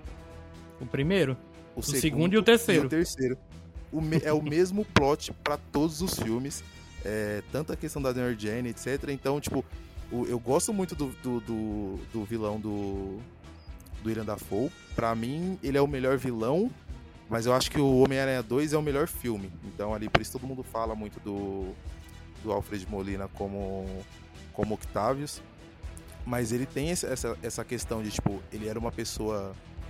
É, é, que ele já não era muito bom, né? Ele já era um pai meio, meio ausente. É... Isso até dá, dá pra gente colocar na mesa. Mas ele é, ele é. A personalidade ruim dele é, é o Duende Verde. O, o Osborne, ele talvez só fosse um, um cuzão, mas seria uma pessoa ok né? E aí quando o, o Peter coloca um negócio no pescoço dele nesse último filme, ele volta e ele fala, né? Tipo, o que eu fiz e num tom super arrependido e tal. Então, eu acho que ele não é essa, essa maldade pura. O Duende Verde, sim, a personalidade do Duende é. Isso é, isso é meio um médico e um monstro, né, cara? O Dr. Jack e o Mr. Hyde, né? É. Exato. É, quando, quando eu falei maldade, eu me referia à persona do Duende, não a do, a do Osborn. Eu me referia ao Vegeta possuído de Majin Buu. O coração é, dele é pura maldade. Exatamente, exatamente. tem essa, tem essa, essa questão. Mas o, o próprio Osborn também é, não é uma flor que se cheire, né? Dentro dos quadrinhos, o Osborn sempre foi um, um egocêntrico também. Ele sempre foi um cuzão mesmo. Mas o Duende Verde ele só acentua. É, a, a, impressão que eu tenho é que a entidade do Duende Verde ela acentua a, desejos e, e maldades que a pessoa já tem dentro de si. Quando a pessoa se arrepende, é porque ela percebe que ela só perdeu o controle daquilo. Ah, perdi o controle, que foi que eu fiz? Mas não significa em si que há um arrependimento total. Né? A gente até percebe ali no, no segundo filme do Homem-Aranha, que aí o Harry começa a ter a voz do pai dele ecoando pela casa, é, ali dá a entender que é a entidade do Indy Verde falando com ele, mas eu também sinto que ali é um pouco mesmo do pai mesmo, do Osmond, falando pro filho, olha, você é um fracassado, você vai deixar o Homem-Aranha acabar com a família, e a impressão que me dá é que também tem um pouco do Osmo ali. Então, por isso que eu, eu digo que, que a, a, ele tem essa pura maldade, que é do Duende, mas ela existe muito por conta da, da, do coração mesmo do Osmo, que também já não é, um, não é um cara legal. Nunca foi, na verdade. E são motivações muito diferentes, né? Pelo menos eu enxergo isso do primeiro filme do Duende Verde. Quando ele se usa como própria cobaia né? É bem o que o Davi falou, essa questão do médico e do monstro. E, e, quando ele começa a fazer maldades, ele vai fazendo não com um sentido ali, ele vai fazendo porque ele quer fazer, não tem nada demais. E aí Diferente se você for Octopus, pegar... né? E é, se você for pegar o Octopus, que no início ele. Pô, ele é um cientista super legal, ele quer melhorar o mundo. Ele fala: a ciência tem que estar a serviço da gente para melhorar as coisas. E aí, eu achei muito legal até nesse novo filme do Homem-Aranha que ele conserta aquele chipzinho, né? E fala, pô, esse chip aqui tá ferrando o cara, que deixa o cara super irritado. E realmente é, foi isso, né? Que mostrou no segundo filme. O chipzinho queimou e ele perdeu o controle. As. aquelas. aquelas mãos, eu nunca sei como falar.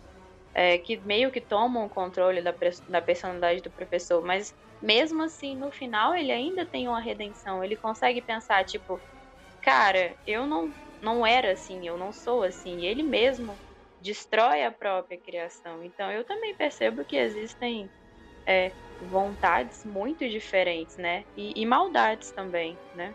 Eu fiquei com uma dúvida, não sei se vocês chegaram a pensar nisso, mas lá na sala de cinema já me veio isso. Esse filme, ele anula os outros filmes, né? O que acontece nos outros filmes.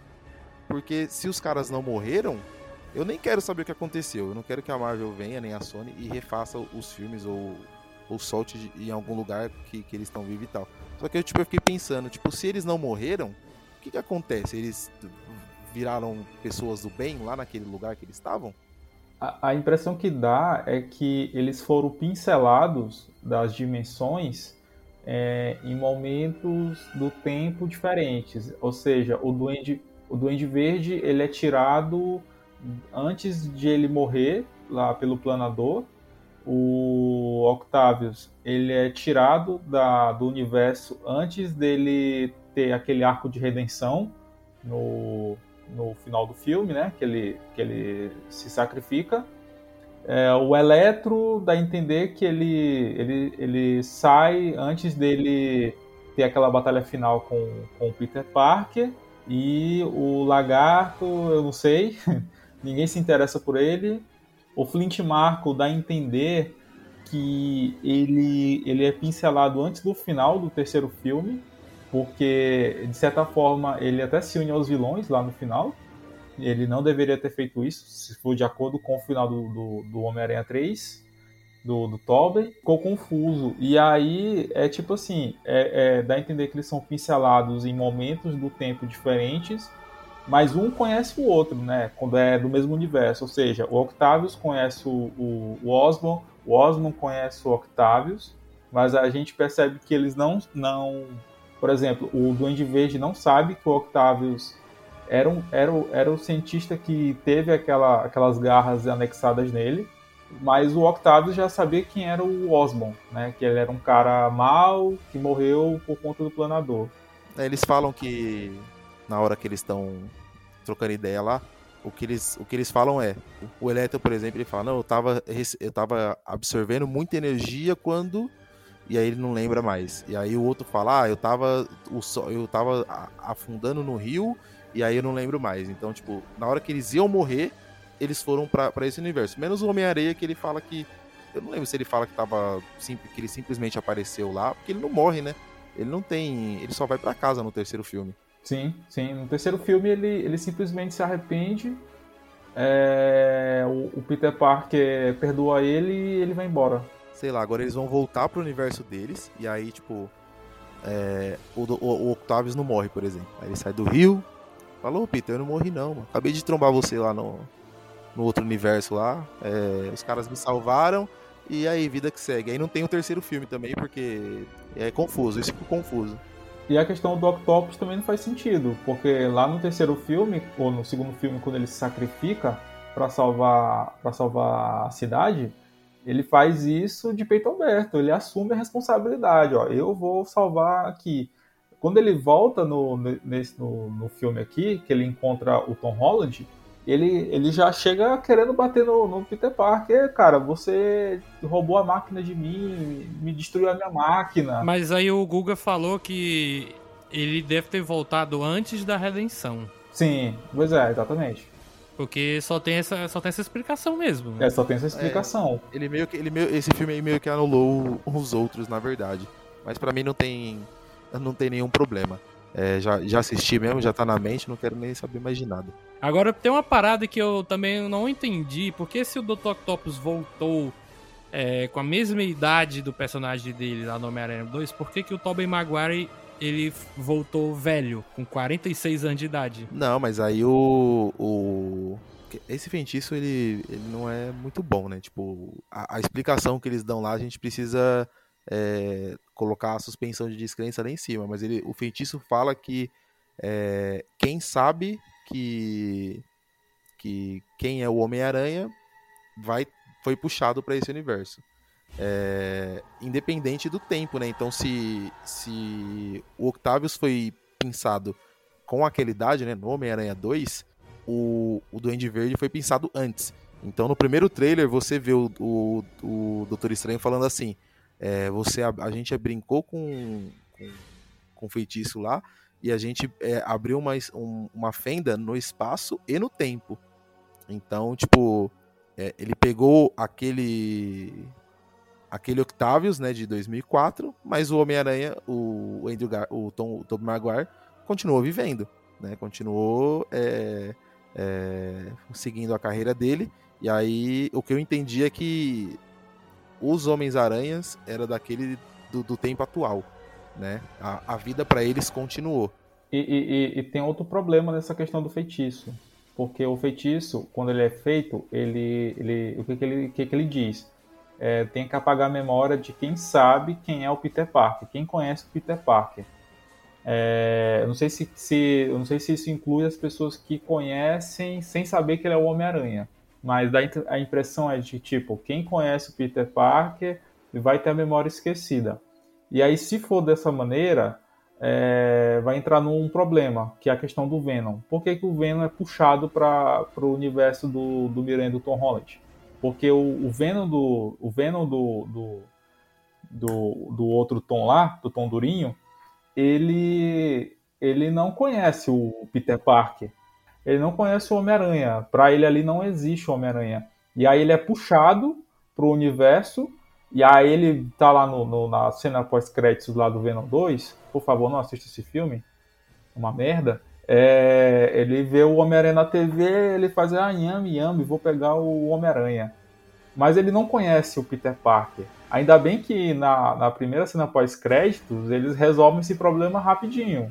Puxam o Venom de volta lá pro universo de onde ele nem deveria ter saído. Só que ele deixa lá um resquício dele lá que significa que teremos um Venom no, no universo do Miranha, mas ainda bem que não vai ser o Tom Hardy. Nossa, essa cena é muito ruim justamente por isso, porque não mostra, tipo, não, não tem sentido o, o Tom Durinho tá, tá no MCU, né, ser puxado pra cá, porque ele não conhece os caras.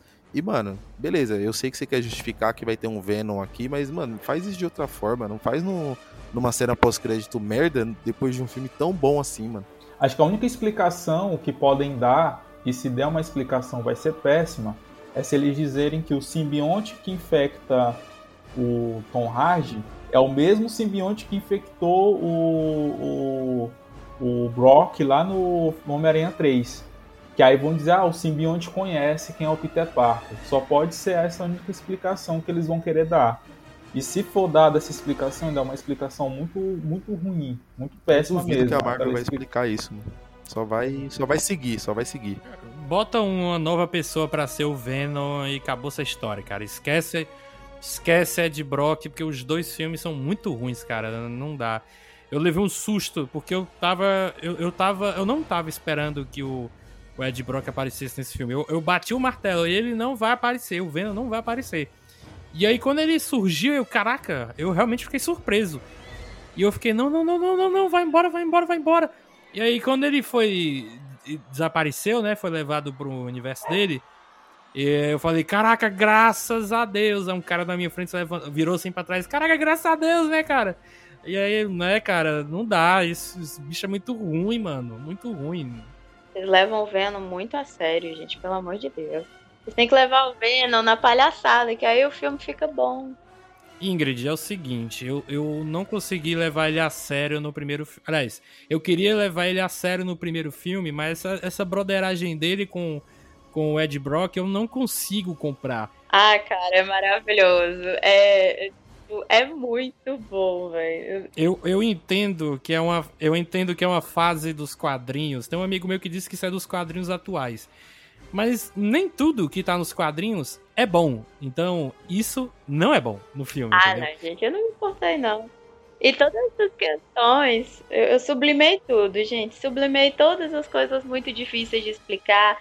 Tipo, gente, ai, tá nem aí. Se vai ter. Não vou ficar quebrando minha cabeça pra ficar entendendo o furo do roteiro. Ingrid, Ingrid, mas é assim, Ingrid. Eu fui ver o segundo é, de peito aberto. Eu disse, não, eu vou tentar aceitar essa broderagem que tem entre os dois, que é uma comédia. Eu vou tentar gostar disso, já que agora eu vou preparado, né? Porque no primeiro eu não fui. Vou preparado para esse segundo. Só que o roteiro ele é muito ruim. É muito ruim. Ele, os caras. Eu fico com pena do, do Gollum dirigir esse filme, dizendo, não, o filme vai ser frenético, o filme é, é menor do que o primeiro, mas vai ser é, uma coisa que não vai parar, você não vai conseguir respirar. Mas o, o texto, como fala o Guga, o texto, ele é péssimo, péssimo. Você não se importa com o, o, o, o Woody Harrison, né, que é o...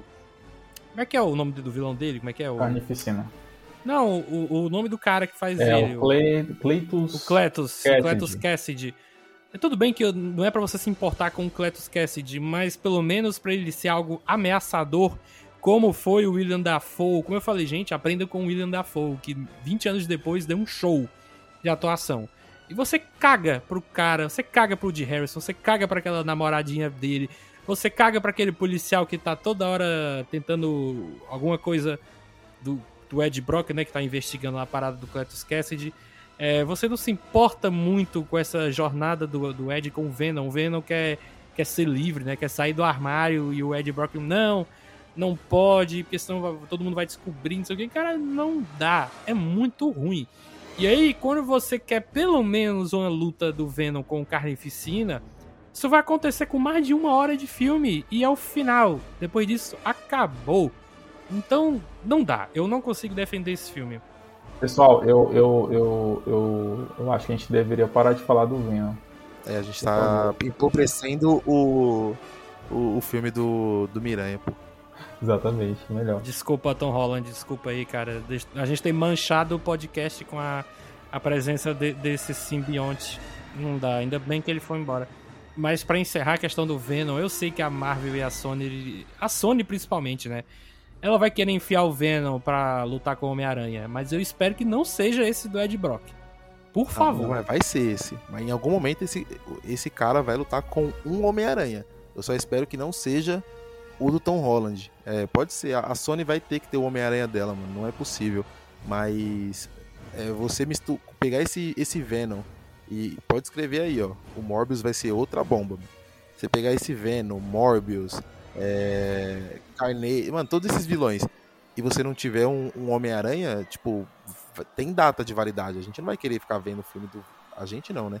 As pessoas é, não vão querer ficar vendo o filme do Venom é, para sempre sem ter o Homem-Aranha, sem ter o antagonista do cara, né? Que no caso o Acho que vai é sobrar ele. pro Miles Morales. Isso aí. Ah, Deus me livre, mano. Coitado do Miles Morales, mano. Não, é, mano, Cara, eu- o, Guga, eu- eu- você tá falando que tomara que seja o Homem-Aranha do, do Andrew Garfield, mas não é, cara. Vai ser o do Tom Holland, porque o Homem-Aranha é da Sony. Pelos direitos, o Homem-Aranha é da Sony, não é da Marvel. Eles só fizeram esse acordo pra ter o- esses filmes, mas o personagem é da Sony. Então, porque a Sony não vendeu o Homem-Aranha. Não vendeu. Não, mas, ó, mas o, que nem eu falei no começo, você abre portas. Com esse filme agora, esse filme, ele abriu portas. É, no trailer do Morbius, o Homem-Aranha que aparece é o do Andrew Garfield.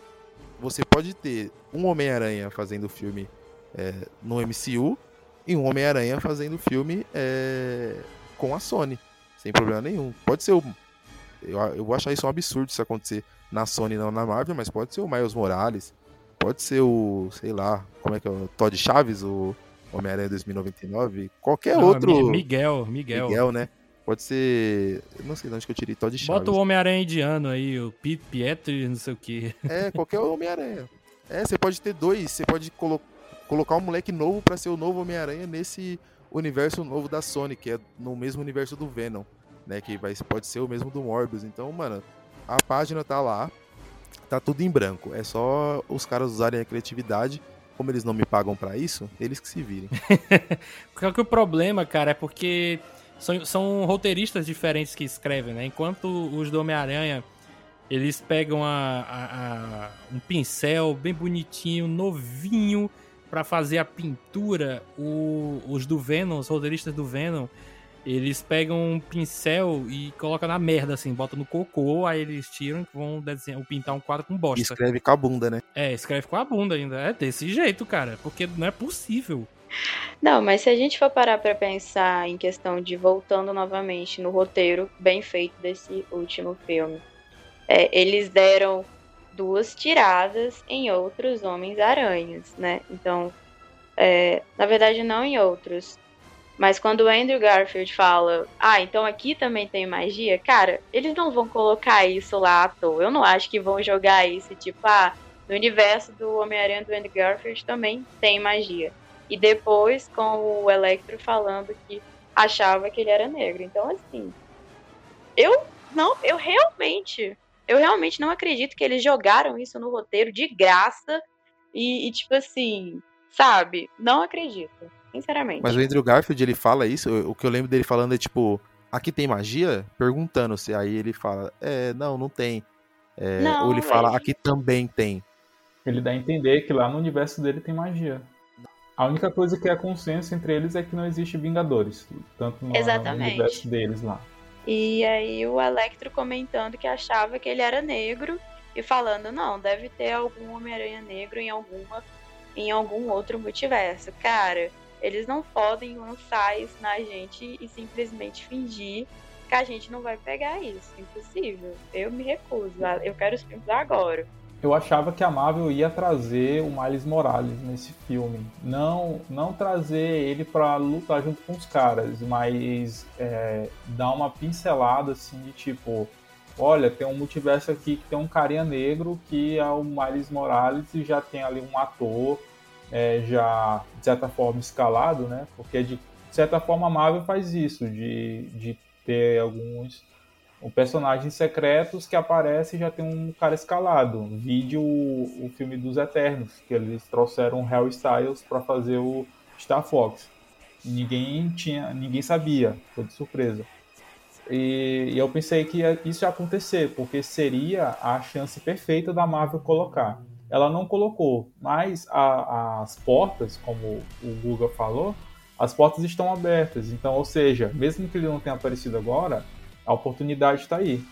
E, e- e o público vai pedir pelo Miles Morales, porque ele é um sucesso nos quadrinhos, o, o Aranha Verso lá, a animação também é um sucesso. Então, se a Marvel não trazer o Miles Morales em algum momento, ou a Sony, vai ser um tiro no, pé, assim, cara. É um negócio que vai ter que existir. Tá muito fácil pra Marvel trazer. Porque já tem o Gatuno, né, que é o tio dele. é, ele já aparece no, no primeiro filme, no, no De Volta pra Casa, né, o Donald Glover. Então, você não precisa nem ir no multiverso, você já pode falar que é, ele tá ali, né, no, no MCU mesmo.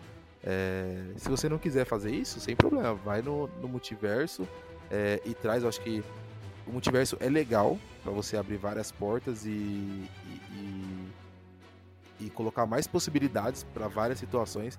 Mas eu acho que se a Marvel for mu- muito fundo nisso, é, em algum momento vai ficar um pouco difícil da gente acompanhar. Vai ficar um pouco um pouco matemático demais.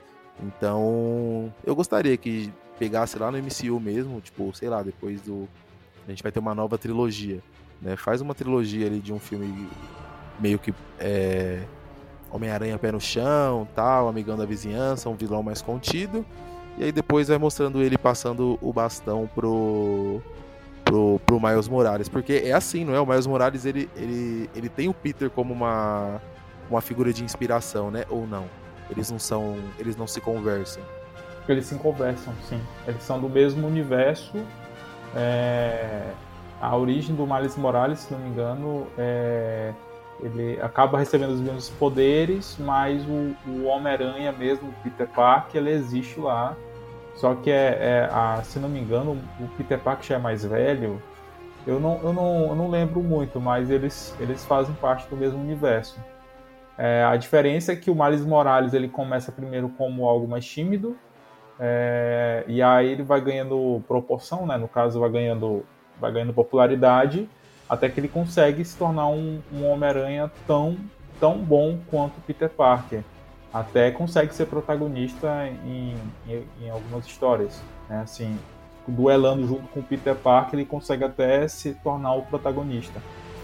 E hoje, com a questão né, da, da diversidade, que é algo que é muito pedido hoje nos filmes, então, em algum momento, a Marvel e a Sony vai ter que trazer. eles, eles, eles não, vão, não vão querer perder essa oportunidade. É tanta oportunidade de trazer diversidade, de, de trazer um, um, bom, um bom debate né, na, na, na, cultura pop, quanto questão também comercial, porque de qualquer maneira também isso traz é, o, que todo, o que todo estúdio almeja, que é dinheiro. Sim, é isso, Marvel e Sony, se virem. É, a gente quer. a gente quer os filmes pra ontem, por favor. A gente quer Homem-Aranha de Nike pra ontem. Até, eu quero até mais o Miles Morales, né, do que o qualquer outro, sinceramente.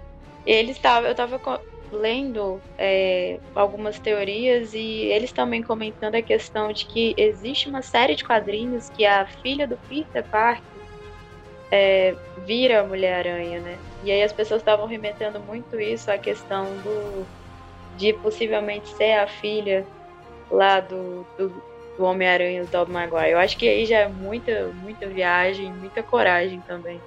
Mas, cara, tem possibilidade. Sinceramente, a gente acompanha, de boa. A Marvel já ensinou a gente a como seguir várias linhas, a gente tá tranquilo com isso. E, e, a gente pode ir até mais fundo. Já pensou ter um multiverso onde a Emma Stone faz a Gwen Aranha? Nossa, velho. É, essa, isso é uma, essa é uma brecha também. E a Emma Stone é uma ótima atriz. Eu acho que aqui todo mundo gosta dela. Então também é uma outra oportunidade também. Esse é o amargor que eu tenho. Eu tenho um, um sabe, um retrogosto assim da, da, Sony. Eu tenho uma versão da Sony justamente por isso. Você pega a porra do Andrew Garfield, o maluco provavelmente vai ser indicado pro Oscar aí por Tic Tic Boom. A Emma Stone, ela é muito boa, mano. E aí você vai, pega esses dois e coloca em dois filmes merda, mano. É... A Sony tinha que apanhar, mano. Apanhar até aprender, mano. Não, a Sony tinha que devolver os direitos pra Marvel, né, cara? Assim, não, toma aí, a gente, a gente desistiu, a gente tá, vai, vai armar a bandeira branca e vocês cuidem bem aí, né? É, acho que é isso que deveria acontecer de verdade, mas infelizmente não vai. A Fox que, não, é, a Fox que se deu mal, que a Fox realmente é, não sabia fazer mais nada com X-Men, também não tinha mais grana, se perdeu nos próprios projetos e acabou sendo vendida para Disney. E falando em Emma Stone, aquela cena que o Andy Garfield salva a MJ, gente, foi linda, foi foi novamente de abraçar o coraçãozinho do fã que perdeu Emma Stone no Homem-Aranha 2 e e, cara, que bela homenagem. Eu achei muito fofo. Achei muito fofo. Eu até queria trazer agora para discussão em relação às atuações.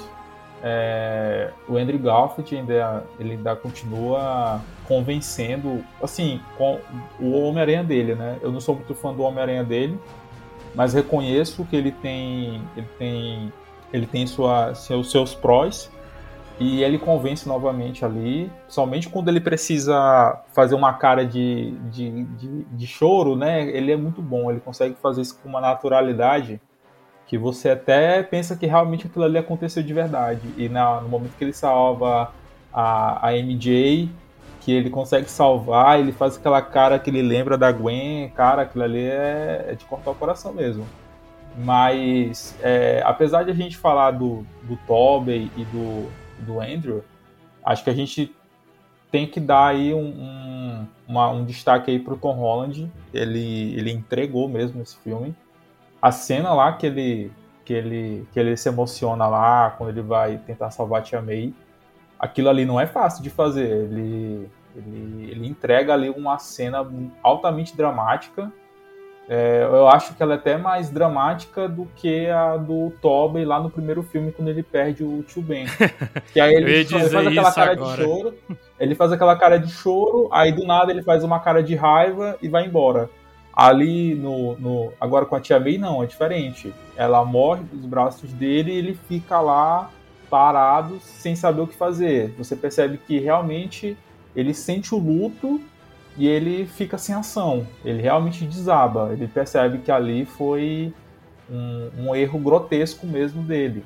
Ele, e, ele, ele, ele processa o luto, né? Ele fica ali mesmo no luto ali e se não for a galera, os, os outros Homem-Aranhas com, com os amigos dele indo lá atrás dele, o moleque ia se perder. Ele ia ficar ali mesmo, entrar em depressão. E ele convence na, na ele convence, né, nesse momento de dramaticidade. Né? Esse moleque ele é muito bom. Eu já acho ele um ótimo ator, mas eu acho que ele precisa depois pegar alguns projetos melhores, assim, questão de dramaticidade, que acho que ele, ele, ele, ele consegue aí, sei lá, futuramente consegue aí abocanhar um, uma indicação aí ele tem que seguir o, ele tem que seguir o caminho do do Timothée Chalamet lá de pegar alguns filmes tipo Mulheres Adoráveis Mulheres é, algo que ele consiga ele, ele tem aquele Cherry vocês já assistiram Cherry não, não, só dizem que não é muito bom, mas ele o entrega. O filme não filme. é bom, mas ele, mano, ele arregaça, ele vai muito bem. O filme é qualquer coisa. É, não achei ruim, mas também não é não é memorável, mas. Aquele, mano, filme, ele... aquele, aquele filme, O Impossível, que é aquele filme lá da, é da Tsunami. Ele, ele tava novinho ali, acho que ele tinha 12 anos de idade.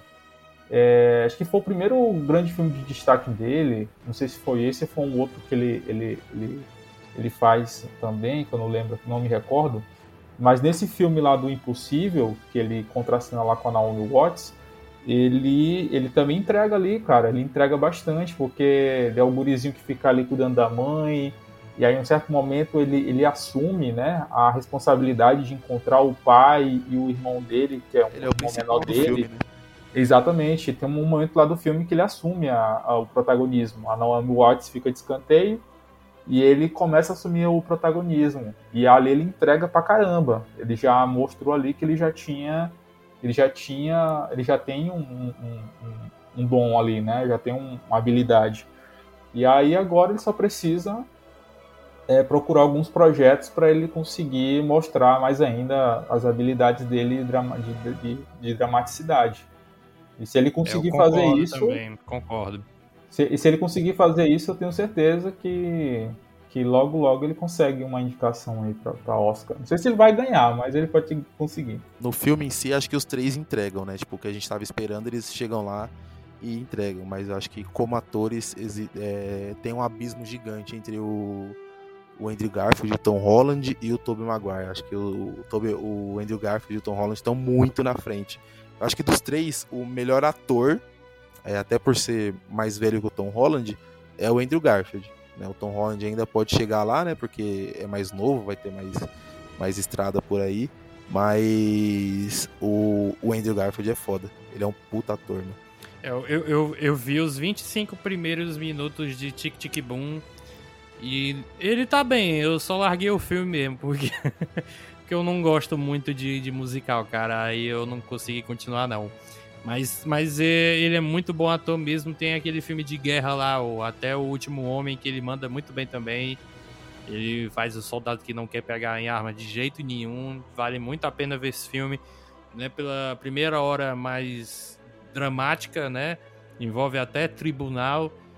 E a outra hora é Segunda Guerra Mundial violentíssima, velho. O Mel Gibson tá loucaço na direção lá gente explodindo e tripa pra tudo que é lado. Mas falando do final ali, vocês gostaram? Ah, velho, muito linda, muito, muito, muito, muito. Bom, aquele uniforme é muito lindo, velho, muito bonito. Um azul, um azul aquele quase azul brilhando, vívido, né, mano? Muito quadrinhos. Eu, caralho, tá muito foda esse uniforme, tá muito foda. Agora eu só queria saber de uma coisa, antes da gente encerrar aqui. Queria saber o que, que a TVA vai fazer agora com essas merda aí que aconteceram, né? Então, mas eu acho que esse é, é rumor, né? É, esse filme ele se passa ao mesmo tempo que, que acontece as paradas lá com a com a Wanda e ao mesmo tempo que acontece o, os acontecimentos da série do Loki. Né? Tá, é, eles estão localizados no, no, no mesmo no mesmo momento do tempo. Se for isso, é, é tudo explicado, né? Tipo, já tá tudo explicado. Aconteceu a, a questão do multiverso, por isso que o feitiço também deu errado, né? O fato do Tom Holland estar lá atrapalhando é, é um fator, mas ter aberto o multiverso é, tem alguma coisa relacionada lá com a TVA e com a Wanda. Se for isso, pronto, tá tudo explicado. Eu acho que só não ficou bem explicado ainda, mas a Marvel vai explicar em algum momento, né? Porque a Marvel faz isso. É, é, o lance de a magia ela, ela se encontrar com a questão temporal, porque lá no Loki a, a questão do multiverso ela é mais uma ramificação do tempo, né? Que aí mostra lá o, o vilão do, do o Kang, né? Que ele explica lá o que, que ele faz, como é que ele adquiriu o poder dele e o que pode acontecer se, se, se ele acabar morrendo lá.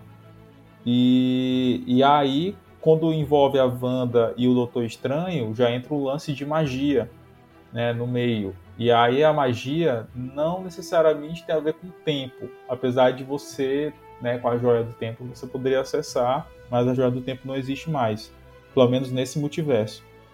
E, e aí é, tem que. Em algum momento a Marvel vai ter que explicar como é que isso se relaciona de uma certa forma. Eu não, eu não consigo ainda traçar um paralelo. Mas a Marvel vai explicar, com certeza, né? Ela sempre faz isso. Bom, então eu queria já encerrar aqui o podcast. Eu acho que a gente falou bastante de muita coisa aqui do filme.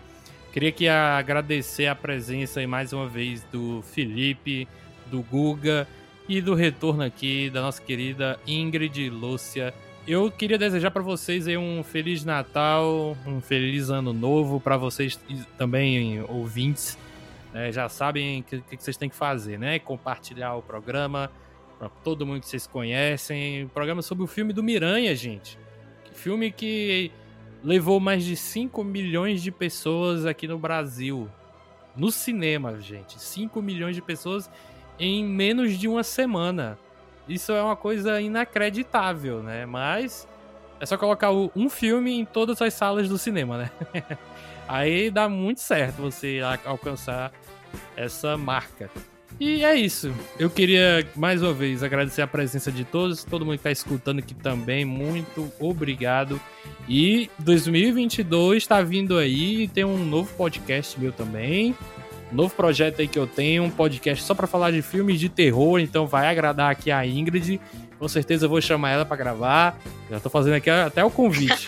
tô dentro, pode me chamar. Eu só não chamo o Google porque o Google ele não, não vê filme de terror, ele tem medo. Eu só assisto se for do Ari Aster. Ari Aster é o nome dele? Do, da é Ari Aster. Não, é o Robert Eggers, né? Eggers, Eggers. Ah, é que só, se tem um celular A24, eu assisto. Eu eu não sou muito fã de terror, não, mas é, esse estilo hereditário, Midsommar, A Bruxa, eu, eu curto bastante.